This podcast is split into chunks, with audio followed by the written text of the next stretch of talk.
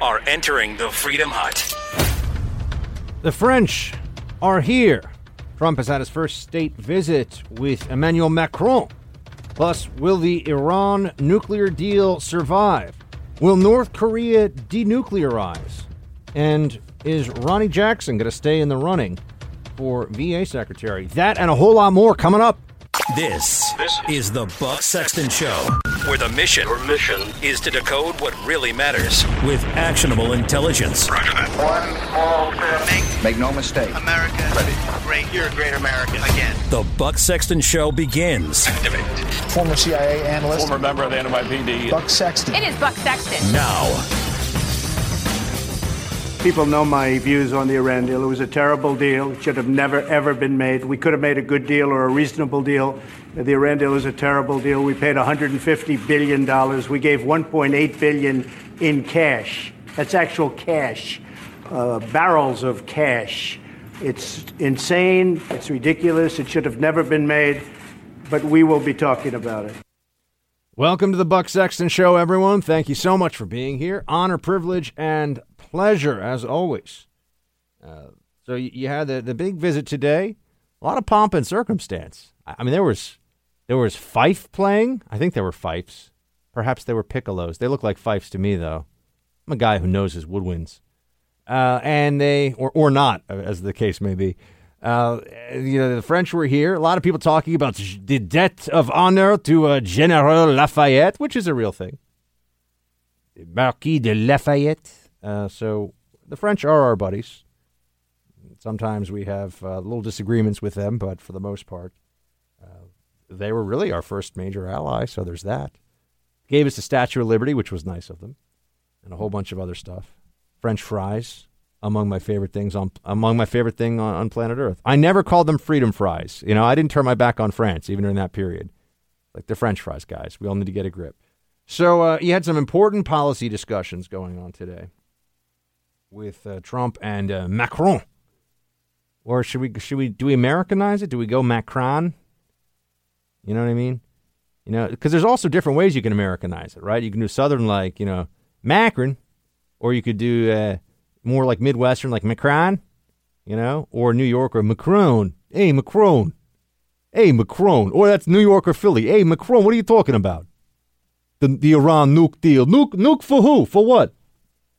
Uh, so there, there's a lot of stuff going on here.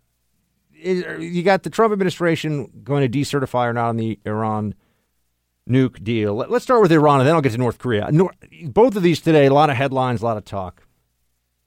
And, and I sometimes feel like we get drawn into these conversations about foreign policy.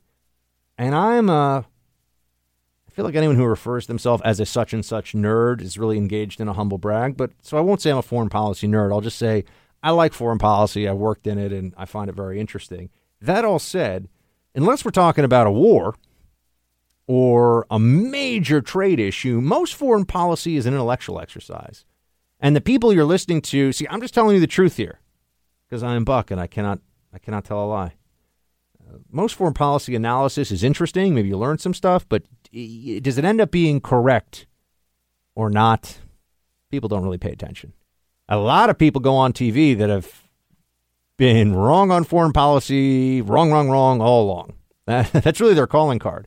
There are some folks that even have had the ear of previous administrations on foreign policy, and I, I'm, I'm just like, you don't want to listen to that guy or gal. Always wrong. I think you can put John Kerry in that category, but it's actually useful though because once you establish someone so consistently wrong on foreign policy, you're like, well, I just know that whatever he's saying is what I don't want to do.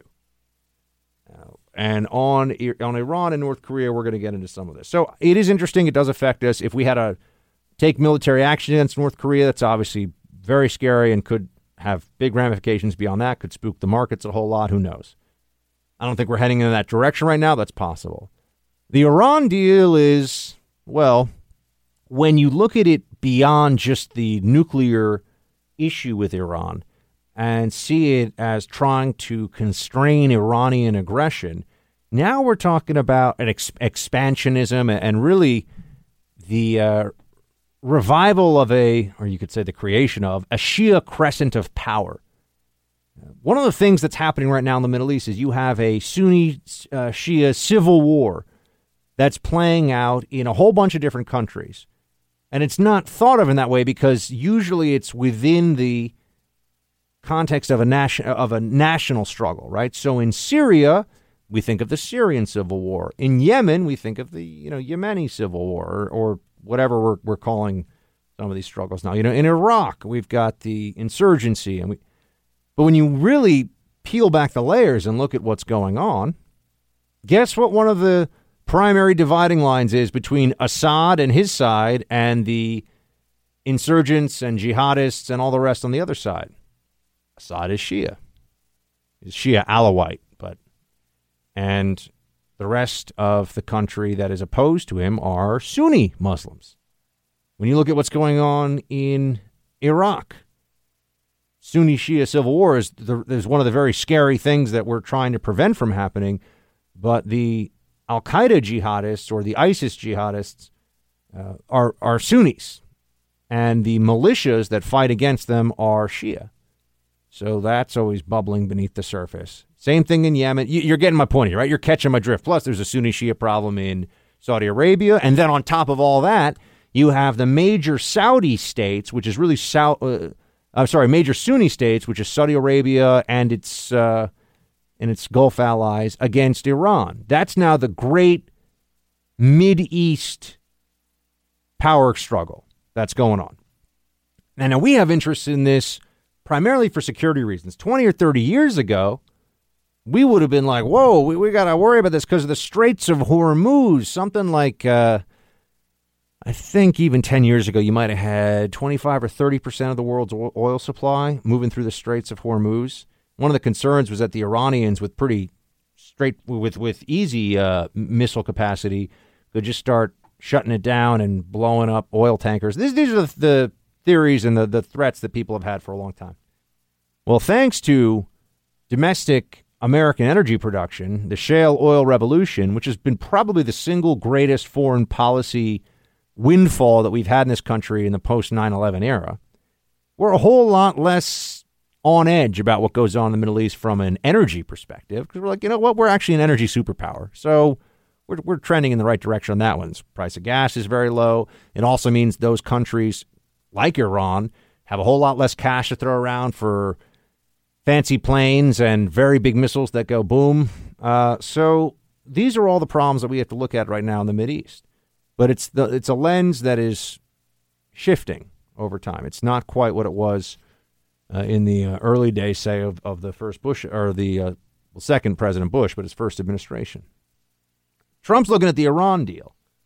And he's looking at it in, in that context. He sees this as a series of interrelated problems going on in the Middle East. It just seems that no matter where you go, especially in the Middle East, Iran is behind it. The Iran deal is a disaster. They're testing missiles. And what is that all about? You look at the ballistic missiles that they're going and testing. Uh, what kind of a deal is it where you're allowed to test missiles all over the place? Uh, what kind of a deal is it when you don't talk about Yemen and you don't talk about all of the other problems that we have with respect to Iran, especially uh, look at what they're doing in Iraq and I know John Kerry made the statement that he didn't want to discuss other things while he was making the deal. Despite all of the money that we gave them, he didn't want to discuss it because it was too complicated. That's not the way to do it because it was too complicated. So we made this terrible deal, but we'll be discussing it. Big problems that not just Trump, but all those of us who have been, including myself, opposed to the Iran deal are it doesn't touch conventional missiles, which are quite a big problem. If their missile program gets to a very advanced level, it means that were they to get breakout nuclear capability, they can marry those two programs together, and all of a sudden now you got big issues. Plus, the Iranians can export their increasingly advanced conventional missile technology to a whole bunch of bad actors, including its proxies that could come after us in Iraq, but also its proxies that have currently encircled the uh, state of Israel. Remember, if you look at a map right now, the Middle East, if you look at Israel, you have Hezbollah, an Iranian proxy to the north of Israel and Lebanon, with missiles pointed at Israel. Assad, a client regime of the Iranians, with well, I don't know if they're pointing their missiles at Israel right now, if they know what's good for them, but you know they are obviously uh, hostile towards the Israeli state. And then in Gaza, Hamas, which despite being a Sunni Muslim entity, is also a client. Although there's been some uh, bad blood. I mean, the, you know, they're fighting about the, the Shia Iranians and the Sunni uh, members of Hamas in Gaza. They've got some problems, but the the one thing that unites them, and, and I don't say this in a in a glib fashion, it's really true, is their hatred of, of Jews and Israel. Right, that's what keeps Hamas and Iran, the state of Iran, willing to work together because they, they they hate Israel more than anything else.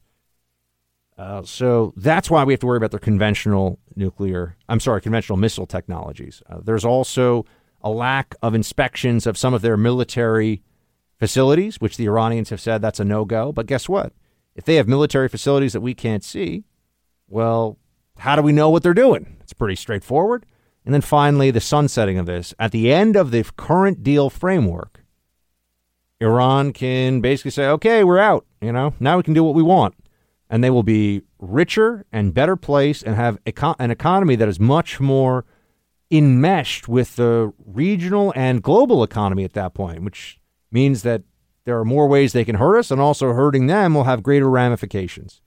If there was a need, let's say, to go in there and strike, which is still something that we could see happening at some point. Uh, still something that could be going on. I'm, ho- I'm hoping that it doesn't. I don't want there to be, I think it would be a mistake unless we were in an absolutely last resort extreme situation. I think regi- a regime change in Iran is a nightmare in the making if that became U.S. policy, but I can't say it's not possible. We know it is.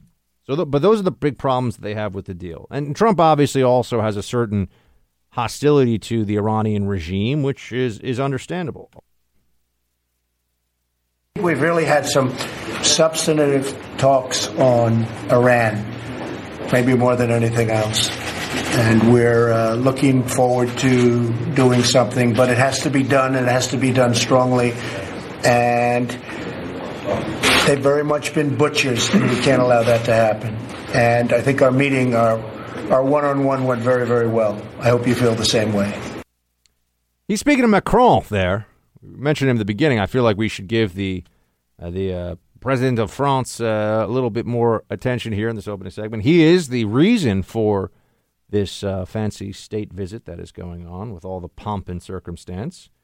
And uh, he he had some interesting comments actually on the Middle East. You know, he's it's interesting the way it's talked about is is Macron is respected by Trump. Macron's he's got a business background. I think he was an iBanker, investment banker. Uh, whereas Merkel is like, Donald, why don't you return my phone calls? I thought we had something special. I thought we'd be allies in the, you know, the things that we're working on. And he's like, Angela, sorry.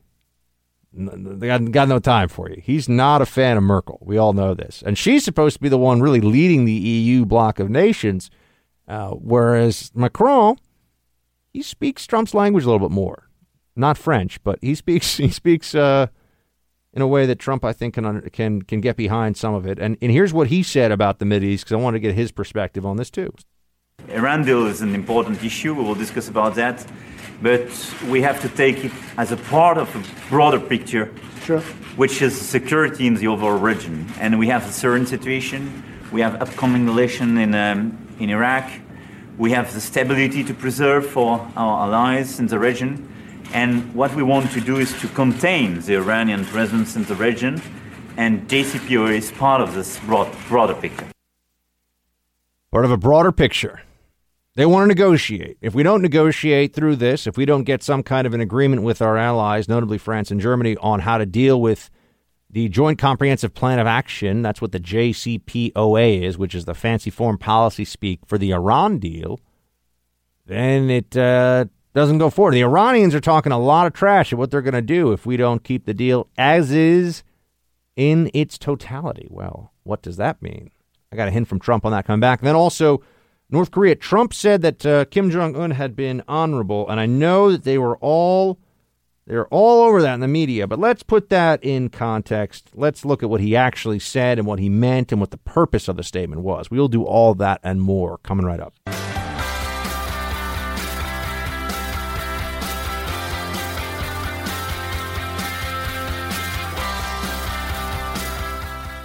Start their nuclear program if the Uh, deal We'll was- find out. You'll find out about that. It won't be so easy for them to restart. They're not going to be restarting anything. They restart it, they're going to have big problems, bigger than they've ever had before. And you can mark it down. They restart their nuclear program, they will have bigger problems than they have ever had before. Thank you very much. Trump not messing around there, saying, look, if the Iranians decide to get cute and try to play games with the uh, nuclear program, there's going to be uh, going to be hell to pay. It's going to be a big, as you were saying, a big problem. Uh, and he's trying to be as clear as he can on that. Um, I, I, I wonder here how this is going to go because I think that there's enough of a there's an understanding among those of us who, who see what Trump's options are here that he's going to get a ton of heat from the left if he actually does anything to this deal. And it's not it's not really about Iran. That's what's so frustrating about it. Why? You all know the answer to this. Why will the left scream bloody murder if Trump and the Democrats and the media and all the rest of it, Trump does anything that throws the uh, as they call it, the JCPOA, the Iran deal, off course? Oh, I know you know the answer. Because it was Obama's only foreign policy legacy item. Not only is it Obama's only legacy item, he mortgaged the rest of our Mideast policy in order to get the deal. In fact, there's a lot of evidence and reason to suggest that the Obama administration took a particularly delicate approach in Syria because, and this is crazy, but get ready for it, they didn't want to upset our Iranian counterparts in the nuclear deal negotiations. Think about that. I mean, they, this is the Iranian state that, for many of you listening, I know who served in Iraq, you know exactly where I'm going to go with this. This is the Iranian government that has the IRGC and the Quds force of the IRGC and Qasem Soleimani uh, running it and making sure that there are EFPs flown across Iran into Iraq to blow up our armored vehicles and kill our guys in Iraq as they're trying to stabilize that country. And this is an Iranian regime that has blood of American soldiers on its hands in recent years. And Obama didn't want to upset them because he wanted to get his nuclear deal. Didn't want to upset them in Syria. As, as Syria's got 500,000 people that die in the uh, over the course of that conflict. Most of them while Obama was president here, and they just didn't want to touch it. So that's you have to remember that. A lot of the opposition, sure, it's out of blind hatred of Trump, right? Anything Trump does is terrible. Right? Trump could find Trump could show up tomorrow and be like, "Hey, my secret program to cure cancer has worked." And they'd say, "Oh, look at him waste money. He's terrible." Uh, but on the Iran deal, they're going to see this. The left, the Democrat media will see this as erasing Obama's foreign policy legacy. He's holding the line for America. Buck Sexton is back. We're having very uh, good discussions. Uh, Kim Jong Un was, uh, he really has been uh, very open and I think very honorable from everything we're seeing. Now, a lot of promises have been made by North Korea over the years, but uh, they've never been in this position. We have been very, very tough on maximum pressure. We have been very tough on, uh, as you know, trade. We've been very, very tough at the border. Sanctions have been the toughest we've ever imposed on any country. It's not going to be fair and reasonable and good. Uh, I will, unlike past administrations, I will leave the table. But I think we have a chance of doing something very special with respect to North Korea. You know what the media took from all that? I saw it today. There, there was a lot of attention on this. Trump says Kim Jong Un is honorable. Oh, how could he? How could he be so thoughtless, so cruel, so unfeeling? Look, no one thinks. I mean, I, I mean, literally, no one in this country thinks that Kim Jong Un is an honorable guy in terms of the totality of what he's doing and done as the leader of North Korea. Yeah, it's it's going to be tough to make the case someone's honorable when they have their half brother assassinated in an airport in Malaysia using VX gas. That's going to be a tough one, right? Or if you're going to have rivals at the upper reaches of the North Korean military executed by tying them to anti-aircraft guns. That that's also, you know, people are aware of these things. Yes, North Korea is a massive concentration camp where some are treated slightly better than others, but everyone's everyone's in the camp in one way or another. Trump wasn't saying Kim Jong Un's a great guy, okay? He's not pulling a Dennis Rodman here. I remember when that happened. Uh, what he's saying is so far, Kim Jong Un has kept to what he said he would do. The, the big news here, after all this, was that the North Koreans have agreed, in, at least in, in theory, to denuclearization. Trump spoke about this. On uh, North Korea, you said you believe in complete denuclearization. What does that mean exactly? It means they get rid of their nukes. Very simple. They get rid of their nukes, and nobody else would say it. It'd be very easy for me to make a simple deal and claim victory. I don't want to do that. I want them to get rid of their nukes. Pretty straightforward. They get rid of their nukes, right? That's that's what denuclearize means. They got to give up the program. I don't think North Korea is ever going to do that, but we got to try because we have set up a two track future for ourselves here, whereby you have either impending military action at some point in the future from the U.S., maybe some allies against North Korea to destroy their program. Who knows where that's going to go? Or this an aggressive diplomatic approach, which is what's going on here on the point about Trump saying he's been honorable, and I think that it, it didn't last long. Right? They pushed this. Oh my gosh, Trump said he's honorable. So terrible. I saw it. It was. I was somewhere today. I'm like, I'll just come. I'll just come clean and tell you. I was getting my hair cut, and they had MSNBC on, so I was seeing this. Oh my gosh, Trump said the dictator of North Korea is being honorable. Good heavens. Yeah, he he didn't mean like he's a good guy. What he's saying is, so far he's keeping his word in this whole thing. It reminds me also of how the media responds whenever Trump meets with Putin or there's anything relating to Russia. They're like, oh, why didn't he tell Putin what a big, ugly, mean bully he is? Because he's the head of state with uh, a lot of nuclear weapons and it's an important country. And we don't get to just pretend like Russia's not there and doesn't matter at all. And spitting in the face of a Russian premier is just First of all, it's not what an American president should do, and also it's it's not helpful. And first and foremost, the president's trying to get good outcomes. See, that's where there's a big disconnect with a lot of what the media thinks about all this stuff. You and I sit here and we're like, look, what's Trump accomplishing? What's he doing? Yeah, there's a part of this is narrative, the narrative fight, but also he accomplishes a lot there.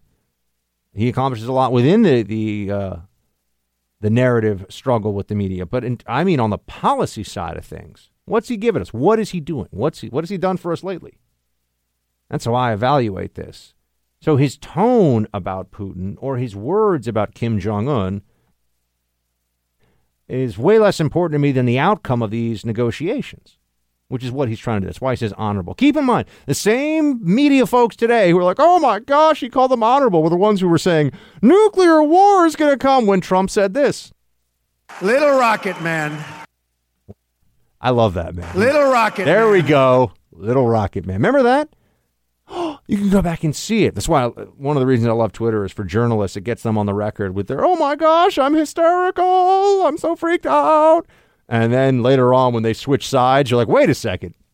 So when Trump was saying mean things about Kim Jong un, which was just a few months ago with, with, with Little Rocket Man and all the rest of it, and Trump is so good with the nicknames, by the way. He really is.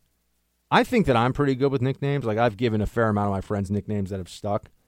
I've even given a family member or two nicknames that have now just become the way that we refer. Like I'm pretty good with the nicknames. You know? uh, but Trump is better.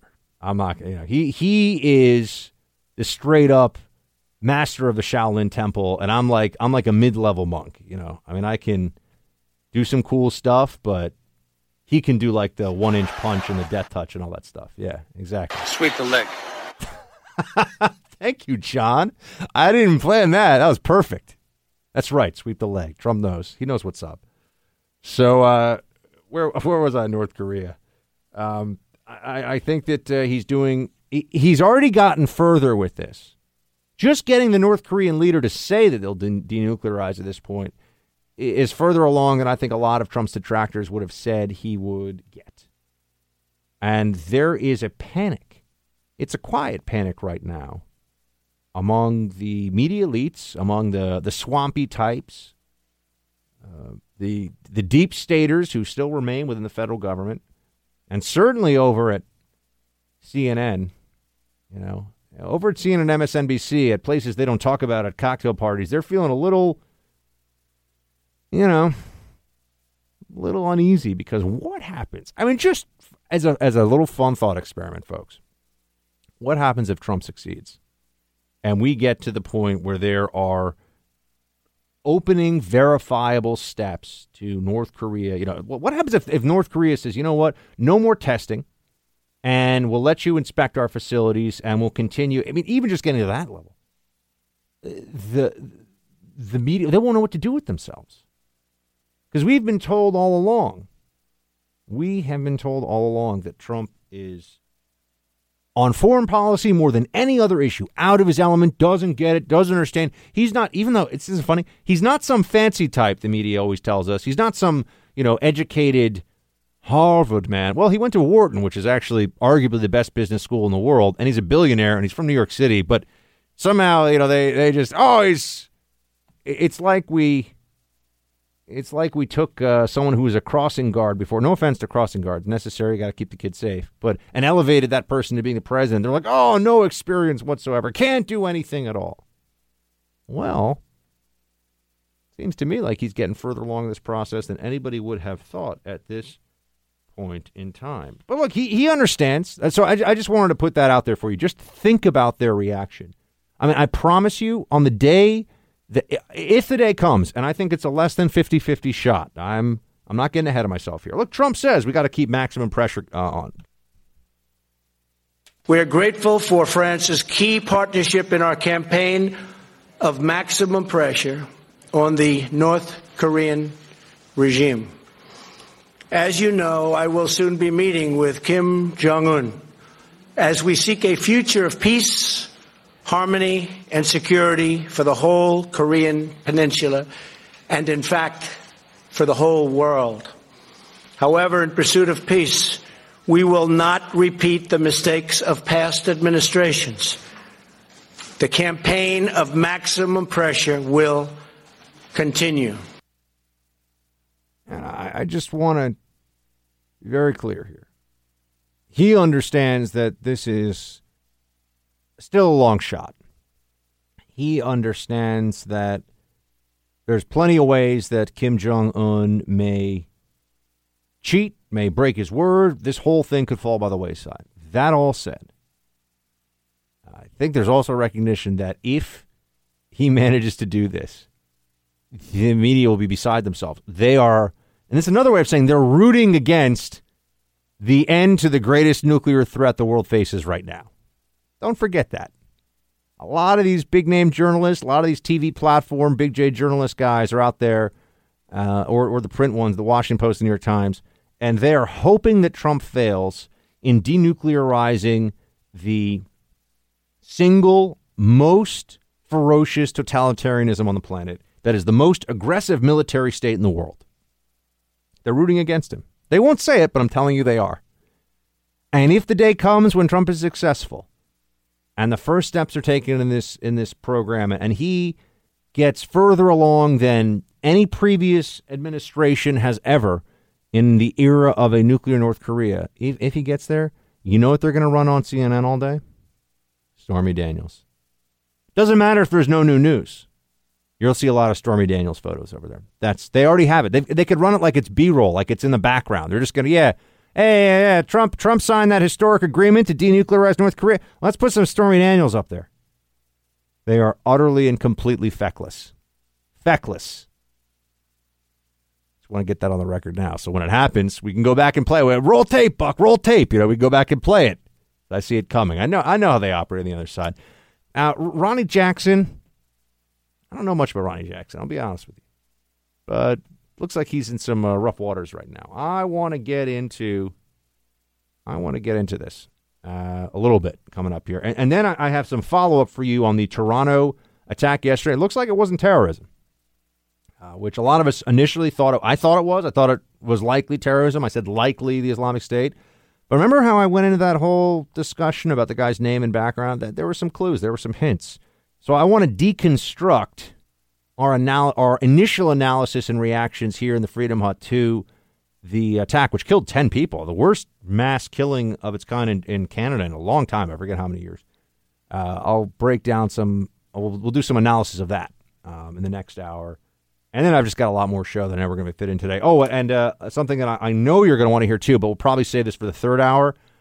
The case of Alfie Evans, this 23 uh, month old baby boy in the UK, and the just atrocious actions of a hospital there and, and a judge and the UK National Health Service bureaucracy. They're saying, sorry, he's just the kid's got the kid's going to die. We're, we're, not only will we not help him, no one else, including the Pope, I kid you not, the Pope himself, not allowed to do anything to help this 23 month old boy. It's happening right now in the UK. It is a vision of what is coming to this country if the you know if the Obamaites and the and the Sandernistas get their way. So remember, we'll get to that in the third hour. You will definitely want to hear that. So stay with me.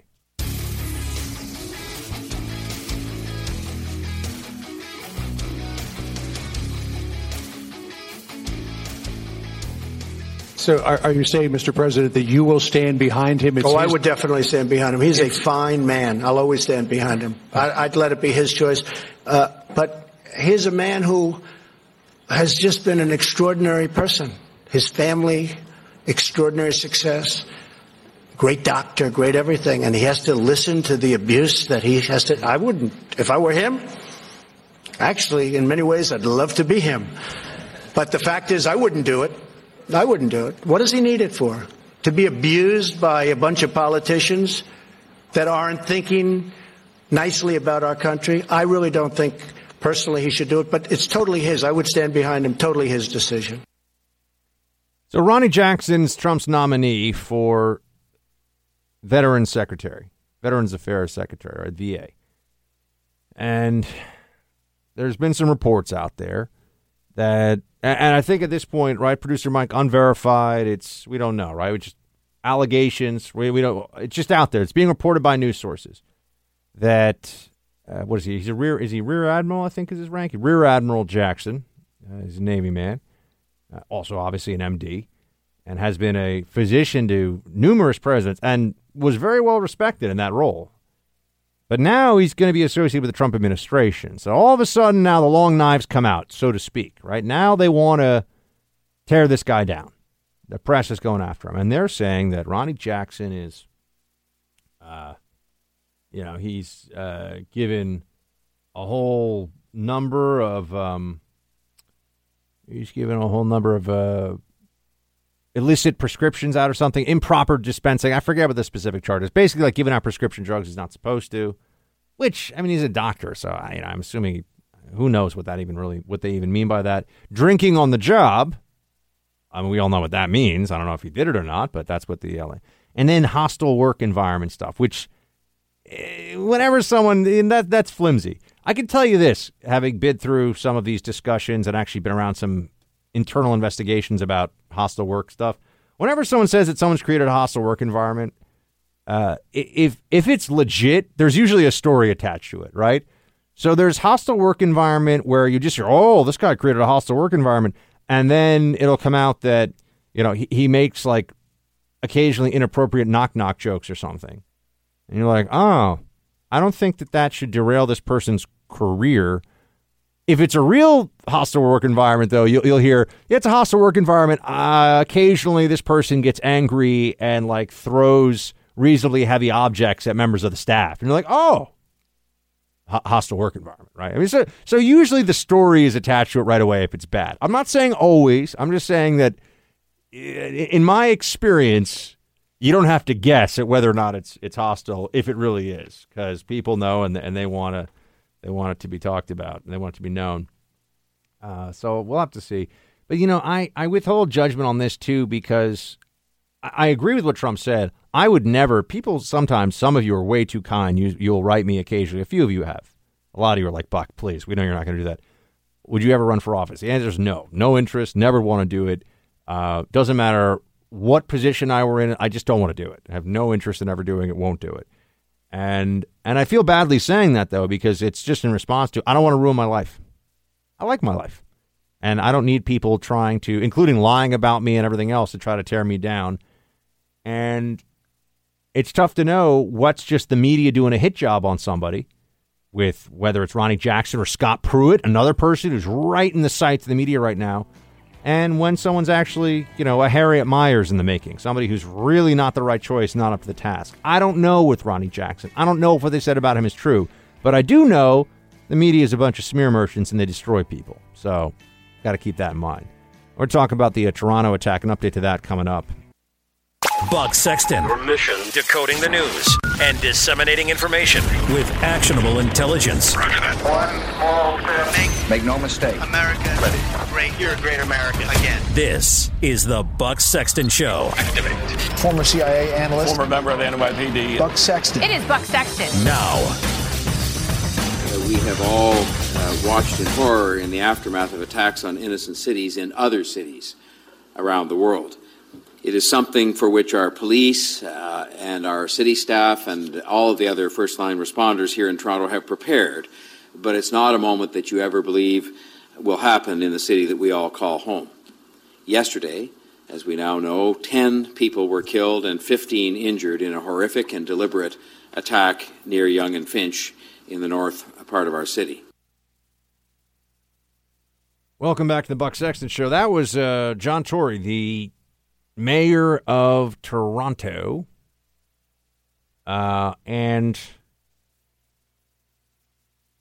um, and uh, we we know a little bit more about this attacker now.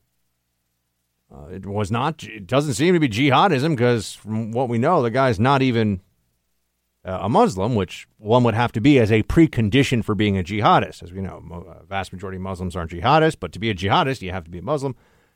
As I mentioned yesterday, his name is uh, Armenian. So, and Armenia is a 90 per, 92, 93% Christian country. So, very un, it'd be very unusual to have an, Ar- an Armenian name. I mean, maybe, you know, his mom could have been. There's all these different ways you could look at it. But also, you could have had someone this is important for future reference whenever you see one of these terrorist attacks.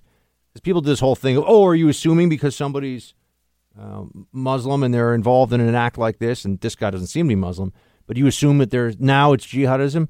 Well, actually, even if they're not from a, a part of the world that you think of as Islamic, if they're not Middle Eastern, there have been Hispanic jihadists, there are Caucasian jihadists, there, there are people from all different parts though you know there are there are Thai jihadists, there are Filipino jihadists, so it, it's not an ethnicity based thing. So you always have to remember that. It's just a question of looking at the percentages in the early stages. But so the guy's name is, as I said, it's Armenian, and so it doesn't it would be unlikely unless he had radicalized, uh, unlikely that he was uh, doing this on behalf of the Islamic State or something like that. Turns out that inclination that I had seems to be correct. Uh, he killed 10 because one of those wounded uh, uh, died in the hospital, four, injured 14. And from what we understand of, uh, of him so far, based on the initial run throughs of his social media profile and uh, of his, well, just what we know about this Alek Minassian, he was a psychopathic loser. He was a psychopathic loser um, had some affinity for that guy. I'm actually oh Elliot Rodger, who was the Santa Barbara shooter, who was this guy who thought he was. You remember this guy? He made these videos uh, back uh, in 2014. This is a few years ago. He made these videos about how he, you know, he basically couldn't get a girl, and he was so awesome, and all these cretins would get all the beautiful girls that were meant for him, and he he had essentially become this deluded, uh, you know, sexually incompetent lunatic, and he uh, went around on this um, murder spree, the shooting spree, and he tried. He gunned down six people at the University of California, Santa Barbara, before he killed himself. I believe he was the one, Mike, wasn't he the one who tried to get into a sorority, but like the door was locked or something? But he wanted to go on a killing spree in a sorority at UC Santa Barbara because he was angry that women don't like him. So this is another uh, another type, another uh, archetype, if you will, of the psychopath here, of the sexually frustrated, malignant narcissist psychopath. Right, somebody who just uh, and, and is deluded and feels like everything's so unfair and just becomes consumed with rage and and becomes uh, becomes evil. Seems that's what um, that's what Minassian says. He in in one post on social media, according to the Daily Mail here, he referred to the rebellion of incels. Never heard of this before. A term used to refer to men who have been made involuntarily celibate because women will not have sex with them. So this guy couldn't, you know, couldn't uh, get any women to sleep with him, and so he went out on this murder spree. It seems that that guy. I know it's. It seems that's what we've got here. I don't know what greater complexity we could add to it. I don't know what else there is to to say about it at this point, other than how appalling and evil and disgusting can a human be, can a human being be? Um, you know, he clearly has you know, deep, um, I don't know, deep psychological deficiencies. I mean, he's mentally, obviously mentally ill in a profound way. But uh, this is something that we've seen now a couple, at least a couple of times. I also think that it manifests itself in societies. This is a little bit of a different discussion but extreme violence uh, does become a, uh, a, a particular problem in societies where there's a tremendous amount of sexual repression. Uh, places where there is a lot of sexual repression are always deeply unhappy, and and you tend to have uh, extremes of extremes of violence. Uh, it's obviously true in parts of the world ruled by Islamic fundamentalism, but not just there; other places too. Uh, so this is one of those cases where, and, by the way, it's important. This is why we don't say, "Oh, it's clearly ISIS." It's this is why I said yesterday. ISIS hasn't said it is. We uh, we look at this as as a as a function of percentages. It is likely, but can't confirm. But it looks like, and the reason we don't confirm, the reason I tell you, we got to see, we got to get more facts. And I was on Shannon Bream's show last night on Fox. I was saying, look, we just don't have the data right now. As a function of probabilities, it looks like it's ISIS inspired, but that's the difference between saying it is and it looks like or it is, and and this is the early stage. I'd also note though, you see when you when you put it in those terms, and we because you always get in this political fight over, oh, do we, you know, are we jumping to conclusions about whether it's terrorism? Are we jumping to conclusions about whether it's Islamic terrorism? I think we work with what we know when we know it. I don't think we pretend to know less than we do, just because we don't want feelings to be hurt. And if we get a if we get ahead of where, or if we get it wrong, on in an analytic sense, as long as we're basing it on the facts, well, then you adjust the analysis. It's not that hard, right? It's not that crazy as to how we should cover these events, how we should think about them. Um, and you know, here we have uh, this 25 year old guy who just saw, I, clearly is aware of how ISIS inspired attacks using vehicles have gone on. And th- this is a big threat. What, what do you do? A very frustrating question, understandable question, but a frustrating question that I get as someone who's worked in counterterrorism in the past, uh, people will say, well, you know, I've been in these discussions. I've sat there in, in conference rooms in CTC of the CIA, the Counterterrorism Center, and you know, how do we prevent this? How do we stop that? How do we work against this? And with vehicle attacks, you gotta you gotta stop the you gotta stop the attack before it's an attack. That's the only way. That is the only method there is uh, for finding out finding out a uh, an attacker or, or stopping it before it actually happens. So I don't have much more for you on the Toronto attack at this point, other than this guy seems like a psycho who couldn't get a girlfriend, right?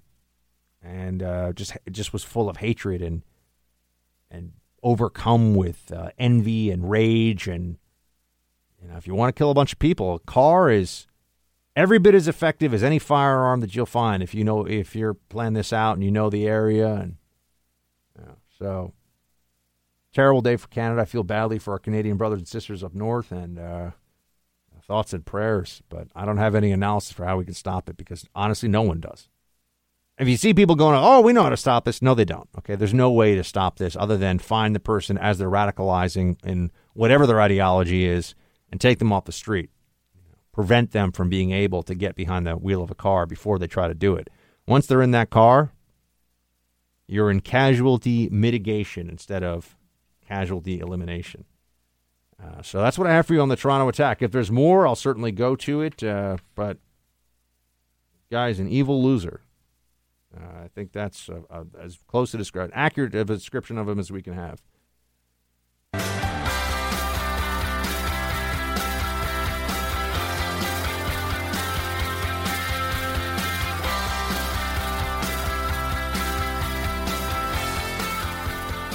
Here's a story courtesy of our uh, friends over at the Daily Wire that, no surprise, mainstream media didn't didn't want to spend much time on. Um, but you know, there's a Parkland survivor that they also generally don't want to spend much time on. Uh, Kyle Kashuv, who is uh, pro Second Amendment, but also wants to. I believe he has an app. He, he's come up with some very proactive steps to try and help stop a school shooting and uh, Kyle's gotten some attention, but not nearly the same degree of uh, platform, not the same level of platform that say, uh, you know, some of the other David Hogg and some of the others have been given by the media. Why? Of course, because he's not saying what they want him to say. But this was this was just astonishing. It really was. Uh, this just happened on Friday, so a few days ago. Kyle, on his uh, Twitter account, wrote the following It was great learning about our inalienable right of the Second Amendment and how to properly use a gun. Um, this was my first time ever touching a gun, and it made me appreciate the Constitution even more. My instructor was very informative. I learned a lot. The Second Amendment is important, and we need to preserve it. So he's at a shooting range. Obviously, everything's completely legal getting instruction from a tra- from a you know trained personnel, and he's learning about firearms. You know, this guy Kyle Kasha, this young man who was at the park uh, at the Parkland uh, school shooting, and his dad's there with him. And a lot of you are like, "Yeah, Buck, there with a family member at a gun range." I call this Saturday. But if you are Kyle Kashuv, uh, it's a problem all of a sudden. Here's what the Daily Wire writes Kashuv was quickly called out for visiting the gun range and posting about it by a bunch of students at Marjory Stoneman Douglas High School, but that wasn't the end of the story. When Kyle went to school on Monday, his principal informed him that other students had been upset by his posts, but that he hadn't done anything wrong. According to Kyle, in the middle of the morning, events took a different turn. Quote, near the end, this is from Kyle Kashuv. Now, this is what he wrote on, uh, I guess, on Facebook. Near the end of third period, my teacher got a call from the office saying I need to go down and see Mr. Greenleaf. I didn't know Mr. Greenleaf, but it turned out he was an armed school resource officer. I went down and found him. He escorted me to his office.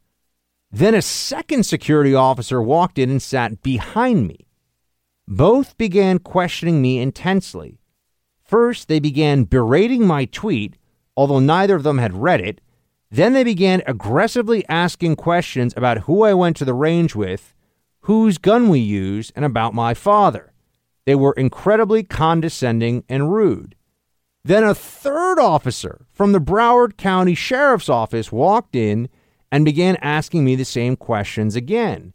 At that point, I asked whether I could record the interview. They said no.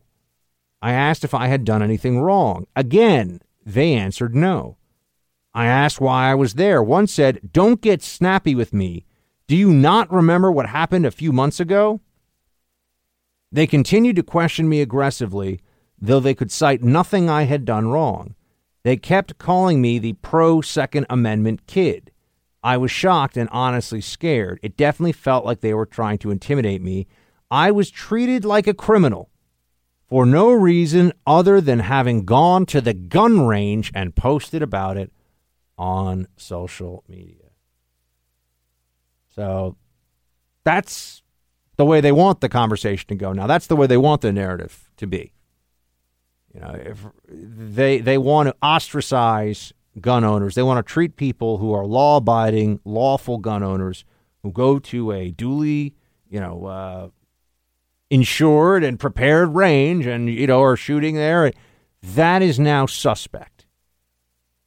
Remember, there's always different ways that they try to go about truncating your Second Amendment rights. They can't get it through the legislature, but they think they are winning the cultural fight against the Second Amendment more now than they have in a long time. They think that they can make guns not just uncool, but they also can bring people who use firearms under suspicion, make their lives more annoying, make their lives more difficult. And that has its own implications for what's possible via the legislature later on. You know, if they can make it that you should be concerned as a parent taking your kid to the range because your kid, as Kyle Kashuv was, might get pulled aside and said, What do you mean you're doing at the range? I mean, I think about, I should probably post it on Facebook. I mean, there are photos of me with my brothers and my dad. I think I'm 12 years old. Maybe I'm 10. And, you know, we're out there. What are we holding up? Targets from the range. I mean, I'm 10 or 11 years old. You know, yeah, my dad helped me hold the, you know, helped me hold the gun and everything. It was like a bolt action 22. But, you know, start at a young age. You learn firearm safety and nice, uh, you know, nice memories with pops and my brothers. I can't imagine what I would have thought if I, as a young guy, you know, especially, at, well, I mean, Kashuv is like 17, I think, so he's a senior.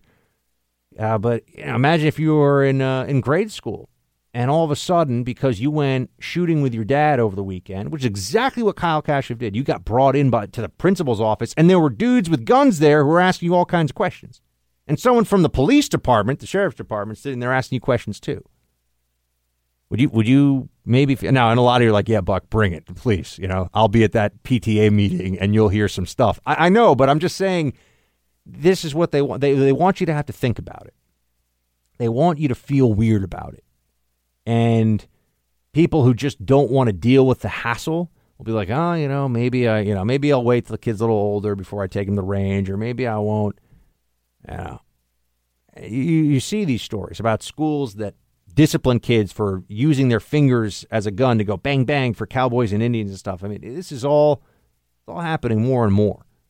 You know, it it infects the culture. This uh, anti-gun animus comes at us from all these different ways. And and the reason they're so obsessed with it has nothing to do with gun violence, as I keep saying. And people get so angry at me for this, and that's why I know I'm right.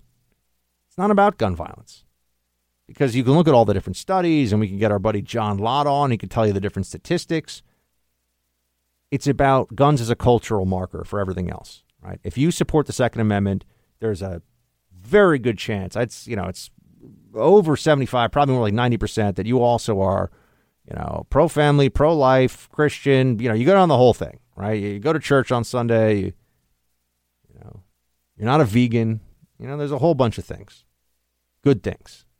And if you are anti-gun, you know, then you look. There's a whole other bunch of things you can kind of assume from that, right? So it's become a a central marker in the culture war, and that's why they're trying to come at it from all these different perspectives. But could you imagine if one of the Parkland kids some of whom have been saying outrageous stuff about how the NRA is. I didn't even play it. There was a chant uh, yesterday. Producer Mike, you see this? They were chanting, I guess it's out in San Francisco, you know, NRA, how many kids have you killed today? The answer is zero, but I don't know. Maybe they need to spend a little more time in math class or something because they seem to keep repeating this chant at the behest of adults. And it's just, you know, their their usefulness is kind of passing as a as a political uh, prop for the anti-gun effort, but they're still going to kind of put it out there. But Kyle Kashuv doesn't get any invulnerability in the in the press, and in his own school, he can get harassed and brought in because he went for the crime, which it's not a crime, of going to the range with his dad to fire an AR and learn about the Second Amendment. Just remember that's that's the way that uh, the country is going in a whole lot of places right now. So we've got to be vigilant about that. Um, can they ban Christian books in California? Not an idle question. We'll tackle that coming up. All right, welcome back. Uh, you may have seen this uh, story about how Google has banned ads from a Christian publishing house due to its faith based content. Now, we're trying to track this down. I want to look into this a little bit more, but it, it, wouldn't surprise me that you have this kind of censorship going on. In the past, it's been, well, what qualifies as hate speech? Now it's faith based content under scrutiny from the massive social media platforms and the, the titans of Silicon Valley. Uh, but it's not just private enterprise that's engaged in this kind of censorship. There's the very real threat of similar viewpoint discrimination from some state governments, one in particular, California. We've got David French with us now. He is a uh, senior writer at National Review. He's also an attorney and a veteran of uh, war in Iraq. Uh, David, great to have you. Thank you so much for joining us. Tell me about this premise that you've been out there trying to raise the alarm. I know people have been pushing back, and you push right back. Uh, but what's going on with, with California possibly banning Christian books? Yeah, well, so it's really a crazy story. So what California has is a consumer fraud statute, like you know vir- virtually every other uh, state in the union does, and these are not controversial because fraud isn't protected speech under the First Amendment. Consumer fraud isn't protected speech under the First Amendment. So consumer fraud statutes are all well, good, and normal. And California is like most bans the sale of goods and services um, through various fraudulent means, which again, that's all normal. But they've decided to try to amend the statute to change to add a new category that bans the sale of goods, which a good is anything that you can basically carry. It's like everything from a, a hunk of cheese to a book, and services that are engaged in what they call sexual orientation change efforts. So this is very strange because it's a directly viewpoint related uh, application of a consumer fraud statute. And then when you look at the definition of, of sexual orientation change efforts, it includes any effort to change behavior, sexual behavior, or gender identity. And so, in other words, if you've got a book and so, or somebody is selling a book and it's specifically arguing, say, for example, that if you have a nine-year-old who's exhibiting um, signs of gender dysphoria, that you should not call a her by a he, or change her or his name, or um, have them, you know, change their desire to dress in clothing of the opposite gender, that that's consumer fraud, or that if you have somebody who's trying to uh, leave a you know a maybe a sexually active lifestyle and um, bring their behavior in line with Christian teaching, that trying to assist them in that endeavor is consumer fraud. It's incredibly broad, and because it applies to goods, it would apply even to books that are used in that effort. And so it's it's one of the more alarming First Amendment um, threats I've seen in some time. Well, can can you explain to us, David, what does the California state legislature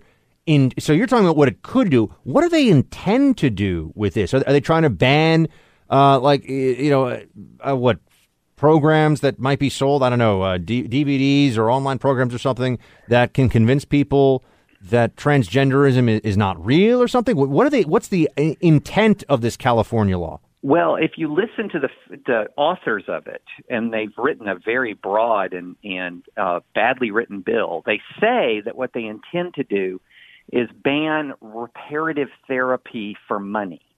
In other words, that nobody can charge money for what they call reparative therapy. And traditionally, reparative therapy is an idea that you can change someone's sexual orientation. In, the, in other words, their, their romantic or sexual desire for a person of the same sex. That's been the traditional definition of of reparative therapy, but they've gone way beyond that traditional definition, even to arguments about behavior or to arguments about gender identity. And so what they did is they took this bill, which would be unconstitutional anyway, because you couldn't ban uh, reparative therapy when you're dealing with, con, you know, adults who are uh, who are seeking that kind of uh, that kind of counseling um, knowing full well what it is and what you know and what the risks are, if any. And so they've taken something that they advertise as quite limited to this reparative therapy for profit or for money, and they've actually applied it to a sweeping category of speech that includes just standard arguments about Christian sexual morality. We're speaking to David French. He's a senior writer for National Review. Check out his latest on nationalreview.com. He's also a veteran, a veteran of uh, Operation Iraqi Freedom. Uh, D- David, by the, have they left this law so open ended in your estimation? And you're also an attorney uh, in California with the idea that they will narrow it, or do you think that they kind of like leaving it out there for interpretation and maybe they'll expand the scope of their authority a little bit? Well, I think they're leaving it out there intentionally because they have been warned about this amply in, t- in testimony in front of the California Assembly. That people have been sounding the alarm, so they know the sweeping scope of this. But what's so alarming is they're deceiving the public when they try to explain it. But every now and then, some of these guys are actually saying what they mean. For example, there was in a California legislator on the uh, assembly floor in the debate over the bill who said that Christian beliefs need to evolve with the times. Well, he's certainly free as a citizen to argue that Christian beliefs should, quote, evolve with the times, but the state of California does not have the constitutional authority to force Christian beliefs to evolve with the times. But again, this is a state. Let's let's not forget that Just was in the Supreme Court last month with oral arguments over their previous effort to force crisis pregnancy centers, pro-life crisis pregnancy centers, to advertise for free and low cost abortion. So this is not a state that necessarily respects First Amendment rights when it conflicts with the sexual revolution.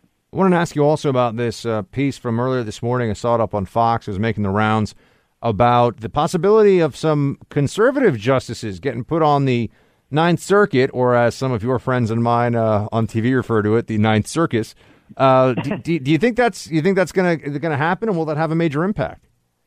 Well, it's going to happen if if uh, the president appoints and the Senate um, continues its prior practice of confirming all of his uh, all of his qualified appointees. I mean, you know, one of the problems you have in the Ninth Circuit is you have some of these states with Democratic senators, and there's been traditionally a, a deference to the senators in these states, but that traditional deference to senators has been predicated on good faith and a lot of the decisions to withhold senatorial approval of Republican nominees of late have not necessarily been in good faith. And so I think it's important for the Trump administration um, to push through as many uh, highly qualified uh, judicial appointees as possible, and if possible, pick up the pace on it because we don't know what's going to happen in the midterm election. David, coming up in just a few minutes, I'm going to be addressing the uh, Alfie Evans case. We, have only got a, about a minute here, but I want to just get your take on, on what you think about this case in the UK where a 23 month old boy is being denied care and, and told,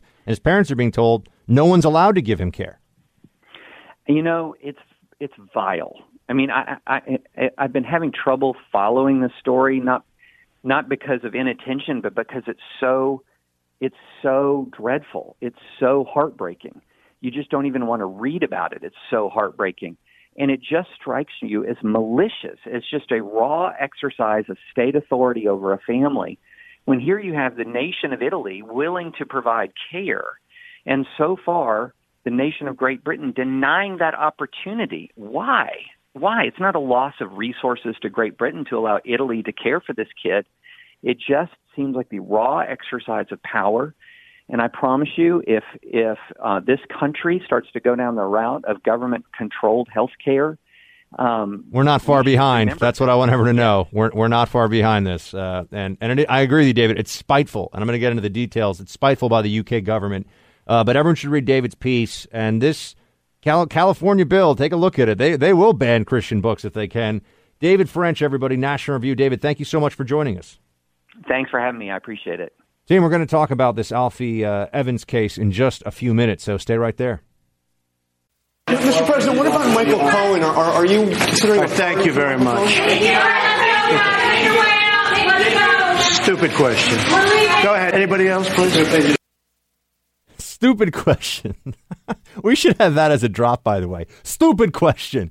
Uh, we should have it ready just in case, you know, someone calls in, they're getting a little sassy. Let's drop the John, can we cut just that part out for stupid question? I like that. So that was in that was Trump today in response to uh, what was that? Jonathan Karl of ABC. Usually, I see. I would have thought it was Acosta.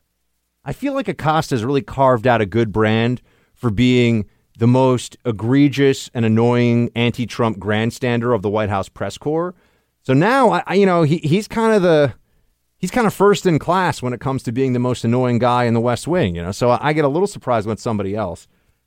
But before I get into the broader discussion here about how much, oh wait, that was a wait, that was a Trump slap. We should come up with a special noise for it, but let's use the buck slap for now because it absolutely. There you go, Trump slap. Uh, but think about how stupid that question is for a moment. This is a White House press conference, okay? And you're there, you're getting paid real money. You're supposed to be a professional. You're supposed to know what the heck you're talking about. And yet, here we are with a very uh he used to be didn't he used to be with Fox? Jonathan Karl? Am I crazy? He's with ABC, right? Now? Was he ever with Fox? I, I might maybe I'm confused. No, that's Carl Cameron. That's Carl Cameron is who that is. I'm I'm getting him confused. Pardon me with that. Anyway, this guy's a uh, you know, he's a he's a big J journalist. He's asking about the consideration of a pardon for someone who has not even been charged with a crime. Now, now that's about as dumb a question as I think. I mean, Trump is right. It was a very, very dumb question. It's about as bad as it's going to get. But just it, look at it as a perfect way to un- uh, understand how they play the game. No reasonable person would ever come to the conclusion that you should ask the President of the United States if he's going to pardon someone, use the presidential power of the pardon, who has not even been charged with a crime. You know, this is even going beyond, you know, it's, it's instead of saying to somebody, when did you stop beating your wife? It's like, what did you do now that you have stopped beating your wife going forward, right? It's just, it, it takes it even deeper down the rabbit hole of, of stupidity. Uh, so I'm glad that Trump gave him a slapdown, but it also goes in with this whole storyline that Variety, which is a a magazine that I thought covered Hollywood, right? Doesn't isn't it mostly about Hollywood stuff, movies? Uh, but Variety put out a piece inside the intense. I guess it's like Playboy. There, you know, you come you come for the uh, the actors and and you, know, you you you stay for the political analysis. You know, Playboy. You there are there are actually some pretty good essayists that have been published in Playboy. So I am told. Okay, not place. Come on. I, mean, I grew up in the '90s. Nobody was Playboy was like an artifact that people would we we'd hear stories about how like our dads had this magazine and you know didn't really exist. Um, although it did used to, they used to sell it. Look at how much America has changed. They used to sell Playboy magazine and Penthouse in the subway newsstands. So there I'd be, little young buck, you know, 12 years old, and there's naked boobies staring at me. You know what I mean? What kind of world were we living in? John and Mike, you know it was crazy. You know, I'm just trying to go to my little Catholic school, and there's, you know, Jenny McCarthy up there. Yeah, I remember that. Jenny McCarthy up there on the newsstand. I'm trying to find the Wall Street Journal, obviously, and my eyes are being misled to the cover of some magazine of, of ill repute. Anyway, so Variety has this piece inside the intense combative world of covering the Trump White House.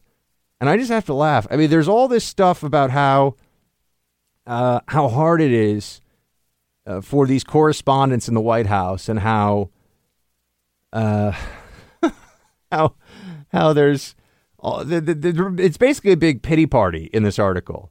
Uh, you've got Acosta in the article, obviously. April Ryan, um, who's saying, "quote I actively get death threats just for asking a question. I have law enforcement on speed dial."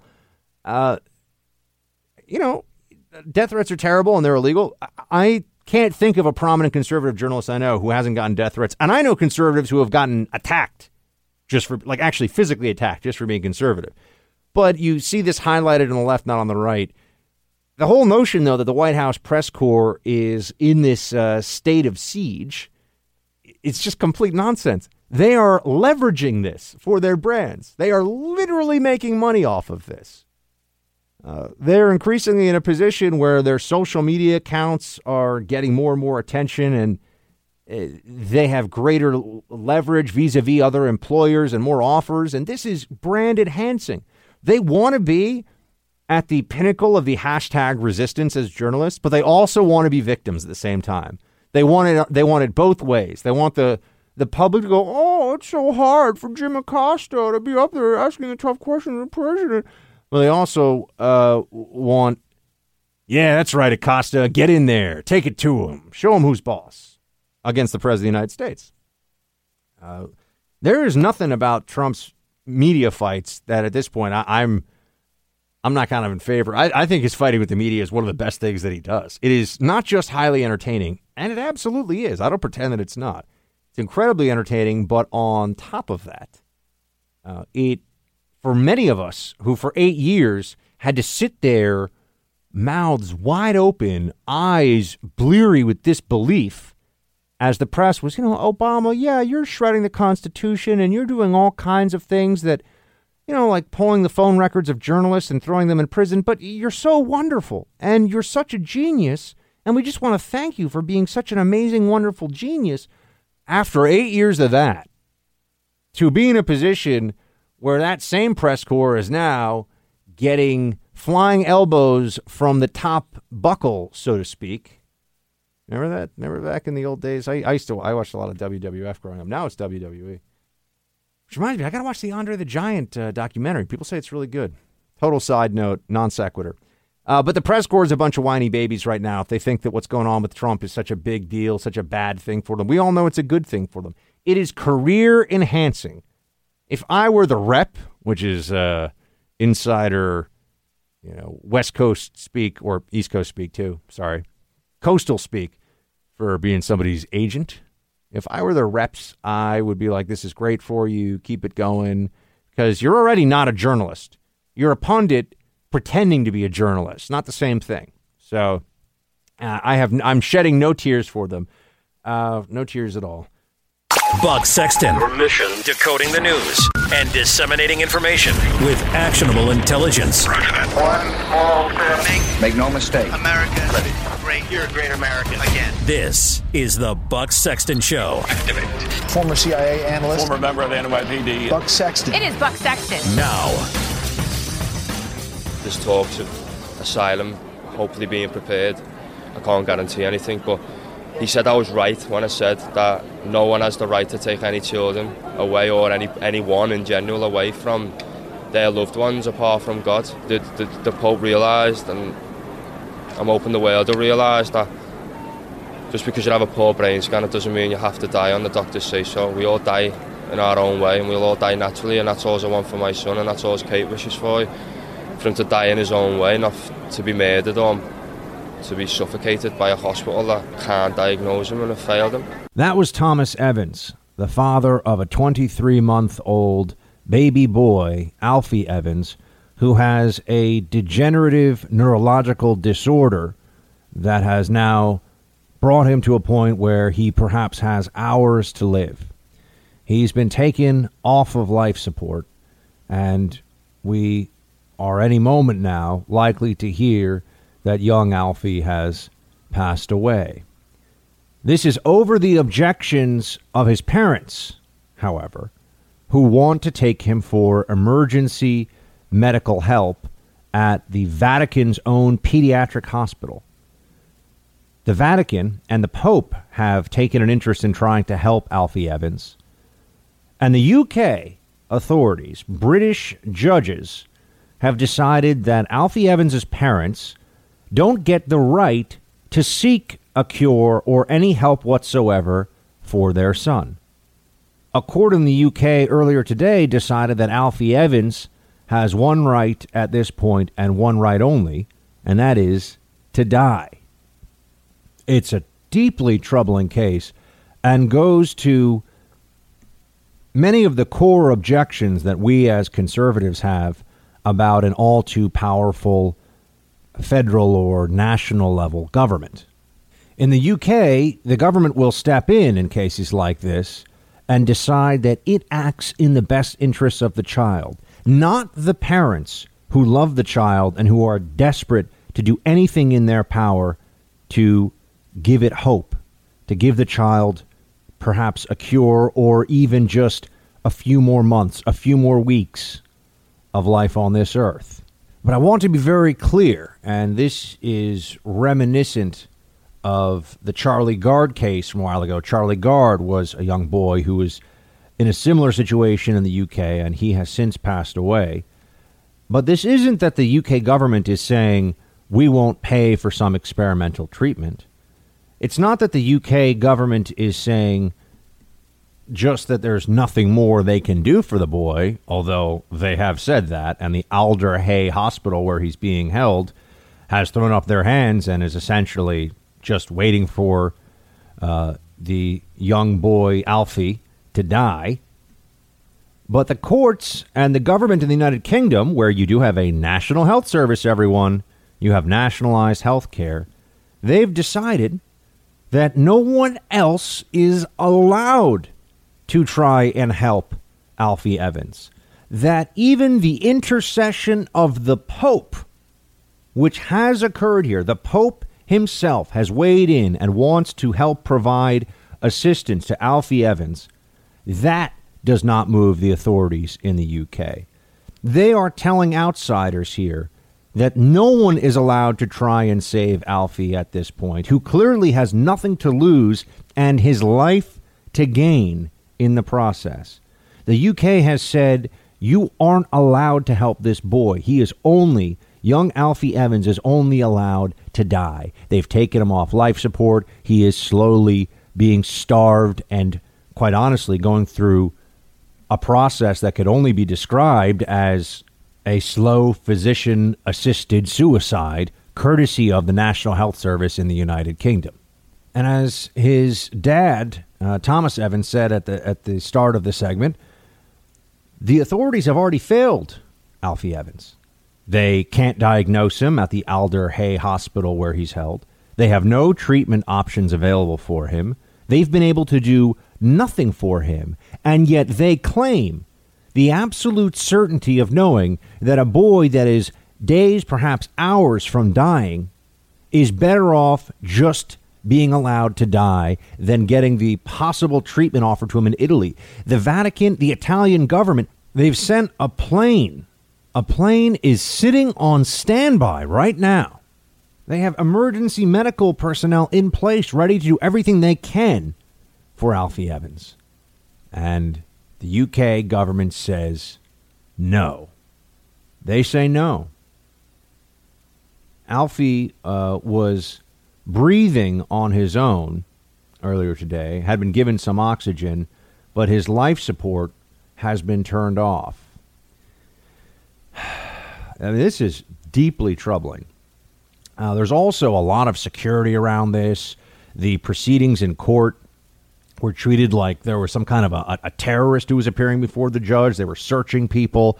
I mean, the UK is really trying to make some kind of bizarre point here about who's really in charge.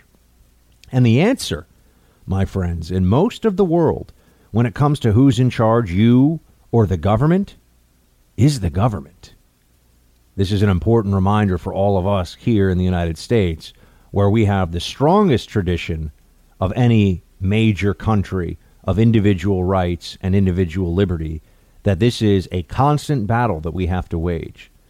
When you have parents who are told that the state has a better sense of the interests of a child that the state has already failed and already abandoned, mind you, you know that statism and authoritarianism are all too real, even in a developed westernized country, our own uh, grandfather country, if you will, the United Kingdom. You also have the hubris of the medical profession here, where I could sit and talk to you at length about the history of conventional wisdom, not just within the scientific community, that was blatantly wrong, but the history of conventional wisdom within the medical community, that really until the 20th century was responsible for a lot more harm than good. One of the great ironies of the uh, Hippocratic corpus, the text from which we get the Hippocratic Oath, is that a Hippocratic approach to medicine overall Forget about just the do no harm, uh, but the multifaceted, it's all connected approach uh, for a long time in history was actually counterproductive. I wonder how many of these doctors who can't even say what is afflicting Alfie Evans in the UK, I wonder how many of them know the history of their own city, of London when it came to cholera. Do you know that until the mid 19th century, the entire medical profession in London, at that point, the most advanced city in the world, was convinced that cholera, which essentially comes from human feces in the water supply, was the result of bad smells in the air. Miasmas, they called it. And well into the middle of the 19th century, into the 1850s, 1860s, it was believed in London that the cholera outbreaks that would happen near and around the Thames River were the result of those bad smells. Occasionally, a doctor would come along who said, Hold on a second. If you look at how this disease spreads, it's clear that it's the water supply. It's not stinky air, you idiots, that is causing outbreaks that would kill thousands and thousands of people. But they would shut him down. The science was settled, you see. Until we had an understanding of microbiology, the medical profession was under the very mistaken belief that cholera and other waterborne pathogens were the result of bad air. Miasmas, as I said. And there's still plenty that doctors don't know. It's hard not to come away from this Alfie Evans case and feel like there is something of an arrogance that has overtaken the medical profession involved with this in the UK. That Alder Hey, uh, Alder Hey's staff and the various physicians assigned to this case don't want to be shown up and shown that they are wrong. And I don't want to hear about how it prevents the suffering of this child to have to travel. They have a jet waiting for him and highly trained medical personnel. The Italian government has offered him citizenship.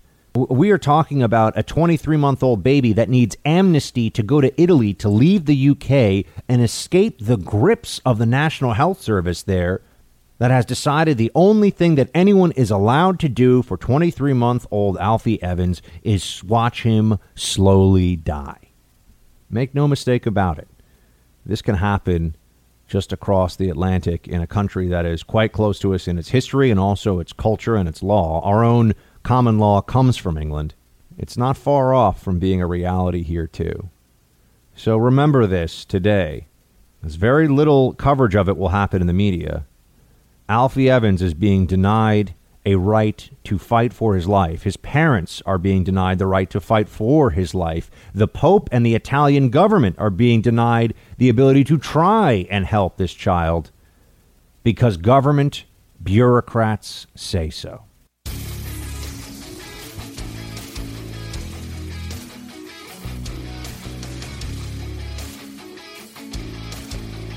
I've spoken about Kanye West um, so much early on in my career here. I've said that he is the only person that is in hip hop or that has a public yeah. stage that is willing to think independently. I do not subscribe to groupthink. I think independently. I'm a free thinker, mm-hmm. and I don't believe that because I have a certain skin tone that I absolutely have to subscribe to all these ideas, which on paper do not make any sense whatsoever. If you've been following Kanye West's career, Kanye West has always been an outlier in terms of having his own mind and thinking his own thoughts thoughts. They told Kanye that he couldn't be in fashion, so he created an entire brand. They told Kanye that he couldn't like Kim, so he married her. Okay, so this is no surprise whatsoever. This is who Kanye West is fundamentally a free thinker. Now, that was that was Candace Owens talking about she's getting a lot of a lot of play in the media right now because Kanye West said he likes the way she thinks. We had Candace on the show, as I mentioned to you about a about a year ago, uh, and now she's getting all kinds of attention for speaking her mind, and that's all great. I, I do feel, though, like there's a part of me that wants to just take a step back, though. We as conservatives, and this has nothing to do with Candace, she's great, this is totally separate. This is about Kanye. We need to not get quite so excited whenever somebody who happens to be a celebrity says something even a little bit conservative. I'm not saying it's you can't point out and say, "Oh, I like what Kanye said." Of course, I'm doing that here on the show. But now there's like this whole movement that, uh, look, I'm joking when I say that Kanye is the great philosopher of our time, all right? Immanuel Kant, he is not. But the guy's got some some cool, catchy songs. You know, I like I like some of his funky beats. He's got some good tunes. I do have some of them on my I was to say some of my iPod. I really such a child of the early 2000s here now, you know. I've got it on my shuffle. You remember the shuffle? Yeah, dude, when that thing came out, I was like, life changer, bro. It was so small, and you just click and listen to the different songs. It could hold like a hundred songs. Uh, it was amazing. You know, actually, the, the original iPod, because it's basically a hard drive just for music, they, they I don't know if it's still true, but they went they be, went through a period where you could actually pay a lot for them online on eBay. They became collector's items because you could have your whole music library on them. Whereas now, for a lot of people, unless you're using a cloud service, it takes up too much on your on your hard drive. So people kind of like the original iPod because it could store like thirty thousand songs or something crazy like that, and that's all it does, right? It's like me on radio. It's a lean, mean machine devoted to one purpose and one purpose only. It cannot be reasoned with, and it will never stop. Uh, anyway, so we, we shouldn't get so excited about this because inevitably the celebrity in question is going to then say something that, that all of a sudden we're like, womp, womp. I don't really like that. You know, so just give it some time, and Kanye is going to be like, you know, yeah, I like, I like socialized medicine, and everyone's going to say, well, you know, he was good on the whole free speech stuff, but uh, look, it's fine. I'm just telling you, don't go too far the pathway of thinking that, uh, or, or embracing a celebrity for a limited range of commentary too much? So there's that. Because I, I, didn't even get to mention it on the show uh, yesterday. I meant to, but I had so much else going on in my mind here. But, you know, singer Shania Twain has had, she, she has made well, really only one mistake, although she's had two missteps for her public persona. I'm just going to say, by the way, do we think Shania Twain is a particular, you know, man, I feel like a woman is very, uh, very commercially successful. I've seen it on a lot of commercials, but I've also never been at a party where somebody was like, you know what we really need right now, bro? You know what would, we know would get this place lit? Shania Twain. Is she the? You're still the one I love. I'm not going to sing because everyone's going to turn off the the radio. But she's the, you're still the one I love. But that, yeah. I remember when I was younger. I mean, she was quite lovely. So there was that. Uh, when uh, in the MTV days, when when that sort of thing, you would see it all over the place. But she had the the temerity. Now she's a Canadian, so there's that. But she had the temerity to come out and say uh, that she would have voted for Trump because, quote, even uh, even though he was offensive, he seemed honest. Do you want straight or polite?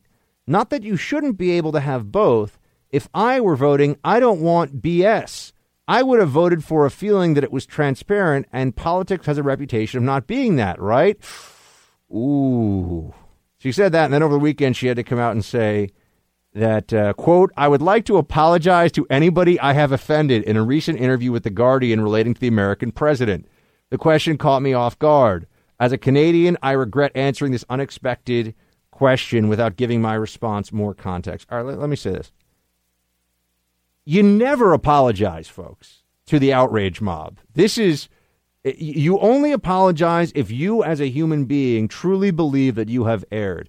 You have to now stand your ground because the left has adopted the King Joffrey approach to the public apology. Those who don't know, in Game of Thrones, huge spoiler here. So la la la, you know, earmuff yourself right now if you haven't seen Game of Thrones. Uh, but the guy uh, admits to his treason to get mercy, and then he gets his head cut off. Right? That's the way the left does it now. You no longer go out there. I, John, did I just ruin Game of Thrones for you? I'm sorry, but you don't go out there and apologize because then you get you get the disdain and all the downside. Right now, they just think you're weak. It's also so crazy. Who gets mad at a country music singer for saying she would have voted for Trump? I mean, this is this is like, you know, my friend Tony, the plumber from New Jersey, who's like, I would have voted for Trump. I'm like, exactly. You're a capitalist, a hardworking American. This is no surprise to me. Why is it surprising a country music? You know, it's not like a a PhD in women's and gender studies from the, the, the University of the Northwest or something. Is that even a place? I just made that up. Uh, sounds like a university, though, right? Sounds like a place where they'd have one of those crazy protests that we would make fun of here on the show. But it's not like someone like that came out or some, uh, you know, big left wing Hollywood celebrity. I mean, if country music stars, Canadian or not, can't come out and say they'd vote for Trump, who can? So just, I, I wanted to give you a little bit note of caution here before we all get too excited about one celebrity. Oh my gosh, I'm actually you've actually on the five earlier today. They had uh, Trump and Kanye side by side. This is really catching on. Look, I I celebrate Kanye, not his whole catalog, because some of his songs are. T- if you saw the thing with him and Kim Kardashian on a motorcycle on YouTube, by the way, not for the kids, but yeah, haunting in a bad way. And you know what I'm talking about. I mean, Kanye's had some big misses. He's had some monumental, not good stuff that's that he's put out there, but he's put out some good stuff. I like some of his interesting quips on Twitter, some of his philosophy. But just everyone, I'm just saying, pump the brakes a little bit on the celebrity love when it comes to their political beliefs, because they're going to break your heart if you get too attached. Uh, we got to roll into a, a quick break here. When we come back, I have amazing news for you courtesy of France, but it's a program we should Im- implement here in the States. We'll be right back. Vive la France, my friends. Yes, M- Emmanuel Macron, he is in Washington, D.C. He is hanging with the president, no? He's in the Rose Garden, no doubt, smoking the Gauloise, staring at your wives, staring at any of the ladies, and uh, being very French. But France is in the news for another reason right now. And let's give them a little props. Play it for me, John. Now in France, it will no longer be acceptable for the. Oh no, the more. Why do you cut off so quickly? We're not gonna. It's the. It's. The... Merci beaucoup, monsieur. There is a study out now that France will ban the use of meat-like terms in the packaging for vegetarian food. La resistance against the vegetarian is winning, monsieur. Fantastique! No, this is for real, everybody. You will. Uh, all right, now we're, we're. Thank you, John. DJ John's having some fun in there. Uh, you will no longer, and we should follow in their footsteps here.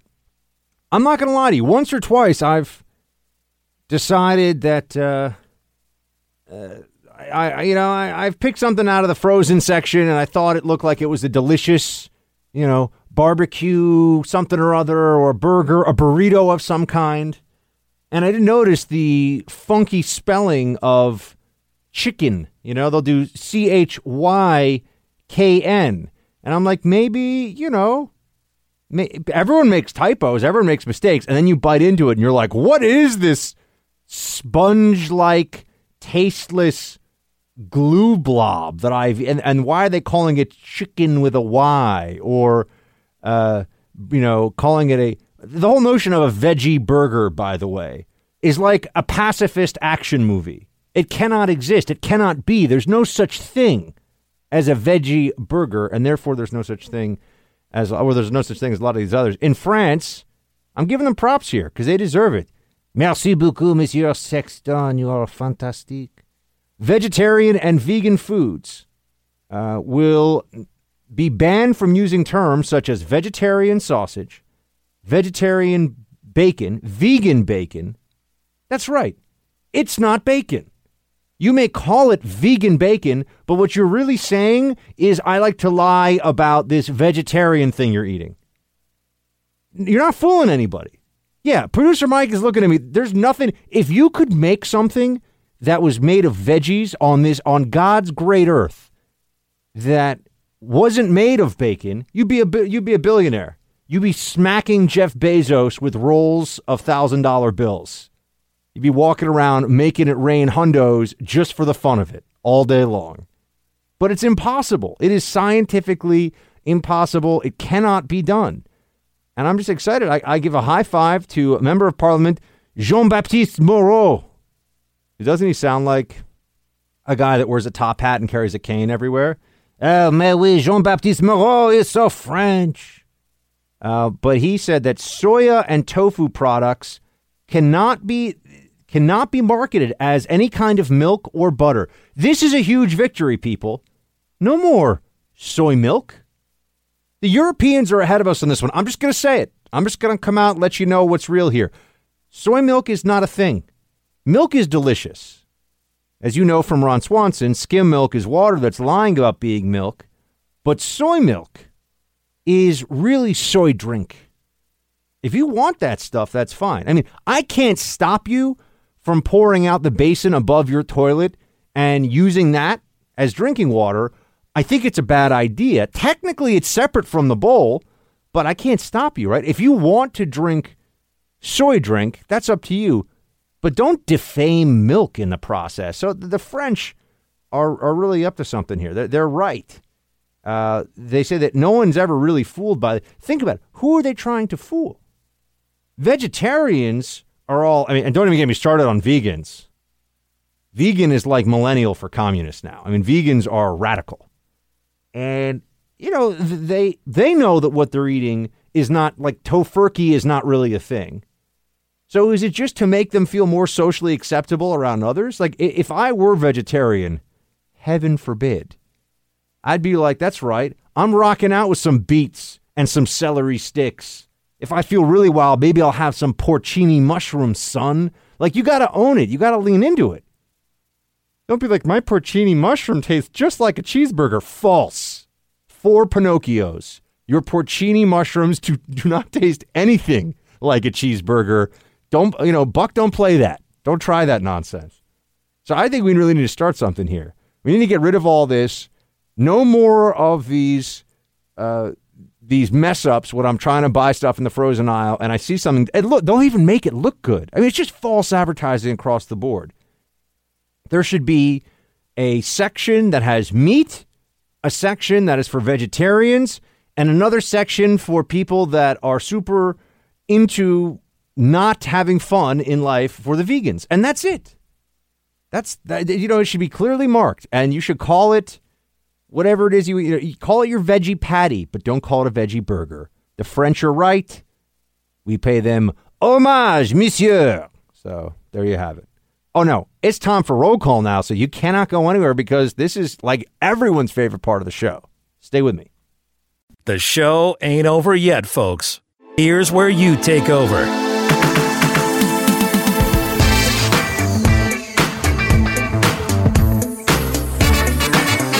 Keeping it real.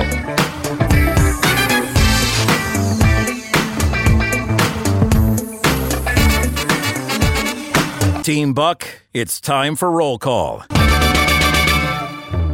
Remember, if you want to be a part of Roll Call, my friends, facebook.com slash bucksexton or official team buck at gmail.com. First up here, we have Peter who writes, uh, Buck, sorry I got behind on the podcast. Work spoils my buck fix. I know what that's like, Peter. Next time you plan on San Diego, please reach out. I'll get you a behind the scenes, up close and personal tour of the zoo. It's amazing to see. Shields high. Well, Peter, that actually sounds awesome. And I 100% want to take you up on that. Be great if I could bring Miss Molly. I'd get all kinds of brownie points. I mean, short of getting her like backstage passes to see T Swift somewhere, I think Miss Molly would be uh, super excited or almost as excited about like hanging with some baby pandas. Maybe I don't know what they have at the San Diego Zoo, but I'm sure there's some very cool, very cute animals. Uh, I love animals. I, when I was a little kid, I used to go around telling people that I wanted to be an animal conservationist. I was so young I couldn't spell. I literally couldn't spell conservationist but I just knew that I liked animals a lot. And uh, later on, I found out that uh, conservationists don't make a lot of money. Uh, so I decided that as much as maybe living in the wilds of the Himalayas looking for snow leopards looked cool on TV, uh, it's, it's a tough, tough go. So I didn't want to go that route. Next up here, we have Julian who writes, Hey, Buck, I'm a podcast listener I'm a little behind, but I heard your take on Kellyanne Conway talking to Dana Bash. Isn't it funny how the left says Hillary lost the election because women listened to their husbands and sons about who to vote for, yet the minute Kellyanne's opinion is different from her husband's, CNN jumps all over it. I thought they were all for women being independent and thinking for themselves. Just my two cents from over here in rural New Jersey. Well, Julian, uh, I, I obviously think there's a big double standard at work. That's just how CNN does things. It's a shame. I think it used to actually really do. I, I, think it used to make a good faith effort at being down the middle as much as possible. Not perfectly so, always a little bit left skewing, but now it's just it might as well rebrand itself as a Hillary PAC with a media wing. Uh, Brandon, next up here, writes I'm not in Helmand province. Uh, but I am under CENTCOM right now and have yet to miss a podcast, even if delayed a few days. I missed the history deep dives. Your history podcasts were on par with Mike Duncan's History of Rome. I want to listen when I'm PTing or doing busy work. Semper Fi from Brandon. Uh, oh, also, Brandon adds in to monetize the history podcast, think of doing a fundraiser story every few months. We'll keep you in business. I recommend the history on Byzantium or British history podcast models. Brandon, not a bad idea at all. First of all, thank you for your service and thanks for the note. I really wanted the history podcast, but I just have uh, I got so many projects I'm working on right now, and I got to pay the bills here in the Freedom Hut too. You know, we got, I got a staff, we got we got airtime here, we got stuff we got to do. But it is a labor of love. I will get back to it. It just might have to be piecemeal. We're thinking about it. Uh, I'm also going to be launching a different podcast that we're talking about this week. That will be a once weekly, and it just be kind of a behind the scenes. Like if we were all hanging out on Buck's tiny terrace here in New York City drinking, say, some G4 tequila, as I am known to do, uh, what would the discussion be like? Although it'll just be me kind of talking to all of you. Uh, we got a name for it. We're going to launch it soon, but it'll be a little bit of a of a buck unfiltered, buck behind the scenes, and that'll be a once weekly. Um, and if we can get that up and running and and get enough folks uh, subscribing to it, downloading it, uh, that'll also help with returning to Shields High, which I was a one man band on it. I tell people that in this business, and they they're like, "You got to be kidding me! How do you do all the research?" And I'm like, "My old dusty books, obviously." So there is that. Uh, Seth is next up here. And he writes, "Love the podcast, uh, Buck. You weren't lying when you said Miss Molly was quite a looker. Nice job, bro. Anyway, God bless and shields high uh, from Seth. Well, Seth, thank you, and I'm going to pass that along to uh, Miss Molly, who is quite lovely and a very, very sweet person, very sweet young lady, and she's always asking, "How's how's the team doing, Buck?" And I said, "All the team is good. They send their love." Uh, next up, we get Monica here, who writes, "Voting present. Obama did it over 130 times as a state senator. Shields high." Well, Monica, you are correct. You get zero Pinocchios on that. When Obama did vote present many, many times, uh, and then became president for eight years. Uh, William writes, quote, I'm going to make him work to kill me. Best real life quote since Let's, uh, Let's Roll. James Shaw Jr., a real man. This guy is a ninja. Uh, William, I totally agree. That guy, uh, he stepped up and he did what was necessary to survive and was a hero in the process. And so it, it's a reminder to all of us. And I agree with you, by the way. I'm going to make him work to kill me.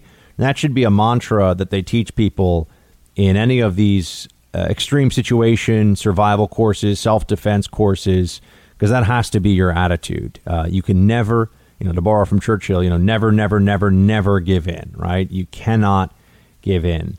Uh, and there are some situations where you will be told, even by experts, uh, for example, one of them is you never get in the trunk of a car if someone's trying to kidnap you or if someone's trying to take you to another location. Nope, you fight because once you're in the trunk of the car, they have complete control of the situation, and you're probably not getting out of there alive. Uh, so you fight. You never ever get in the trunk. Uh, that's just a, a, rule. You can put that on the rule of uh, of buck wisdom. Gardner writes next here. I love your show. Nice Die Hard reference thrown in tonight as well. Come out to the coast. We'll get together. Have a few laughs. It's always fun to work in a Die Hard reference whenever you can. It is, in fact, the greatest Christmas movie of all time. Uh, John writes, Hey, Buck, I was just listening to your re- breakdown of the relaunch of Roseanne, and I couldn't help but notice the description of the theoretical show which you wished was around to depict a healthy conservative family. Uh, perfectly described the show Last Man Standing with Tim Allen. You should check it out sometime. Another right leaning show is The Ranch with Ashton Kutcher and Sam Elliott. Um, I will check it out, John. A few other folks have given me the recommendation of Last Man Standing. I know Tim Allen's a very talented guy. Interesting life story, too. Uh, I haven't seen The Ranch with Ashton, uh, Ashton Kutcher, but I will uh, also. You know what? I'm actually, instead of just saying this, I have a list of TV shows that I want to get to, and I am I'm adding it on air right now. The Ranch and Last Man Standing. For those of you wondering what else is on my list here, Legion uh, The Americans, which I've seen a couple of episodes of, and I'm trying to get through more. Battlestar Galactica, which I know people make fun of for being a little nerdy, but I have super brilliant nerd friends who say that it's an incredible show. So I would like to uh, check it out. One thing is, I watched the pilot, and it seemed like the pilot of Battlestar Galactica relied on like a, a miniseries that came before it, and I couldn't find the miniseries. Can one of you Battlestar Galactica super nerds out there, and I say that with love, send me a note on Facebook and tell me if I need to watch a prequel or something? Because when I tried to download off of iTunes Battlestar Galactica, it there was stuff that had already happened. I'm like, wait, what? I, this is episode one. Why am I missing something? Uh, Legion, Outlander, The Americans, Battlestar Galactica, The Ranch, Last Man Standing, Longmire. I'm already watching, but that's on here. I've been getting through some of that. Uh, that's my. Uh, oh, and The Terror on AMC. Those are my shows that I am either just starting to watch or hoping to watch soon. So you can give me more recs on that if you like. Uh, we have next up here Donna, who writes Buck, I love your show, but I'm really missing being able to listen live. I was able to hear your online station a couple times last week on iHeart, but today it's not working. Uh, it's just not consistent like it used to be. Hopefully, this will be remedied soon. Missing you live, Donna, original Saturday Squad. Well, Donna, I obviously want to get this fixed. Well, we'll take a look and see if there's an issue with the stream uh, of the show. And remember, wherever you are, guys, if you're out of radio range or if you uh, just can't uh, if you just can't actually, you know, get to your radio station, you can always listen if you have cell service or uh, internet access. And you can go to bucksexton.com and just click there. We have a live stream of it there. Or if you want, uh, you can listen on the iHeartRadio app. So there, and there's always the podcast on iTunes as another uh, another thing to throw in there. So there you have it. Um, that's what I've got going on. Uh, what else do we have? And thank you so much, Donna, for listening. By the way, I very much appreciate it. Uh, we have. I got one more here. Uh, Thomas writes Buck, I think the next item on Devin Nunes's to do list will be to find the link for message traffic between, wait, what? And the DNC, the Obama administration that evaded normal channels, huh? Okay, this is a long one, Thomas. Let me. Uh, this is going to have to go in the read file for later. Um, so, so that's it uh, from the hut for tonight, my friends. Thank you so much for being here with me. An honor and a privilege. Uh, I'll be back with you, obviously, tomorrow, next day, next day after that. Please do pass around the word about the show. Uh, tell folks to download the podcast. If they can't get me on radio, they can always get it on podcast or through the ways we discussed. Already excited to be hanging out with you tomorrow. But until then, you know your orders. Shield time.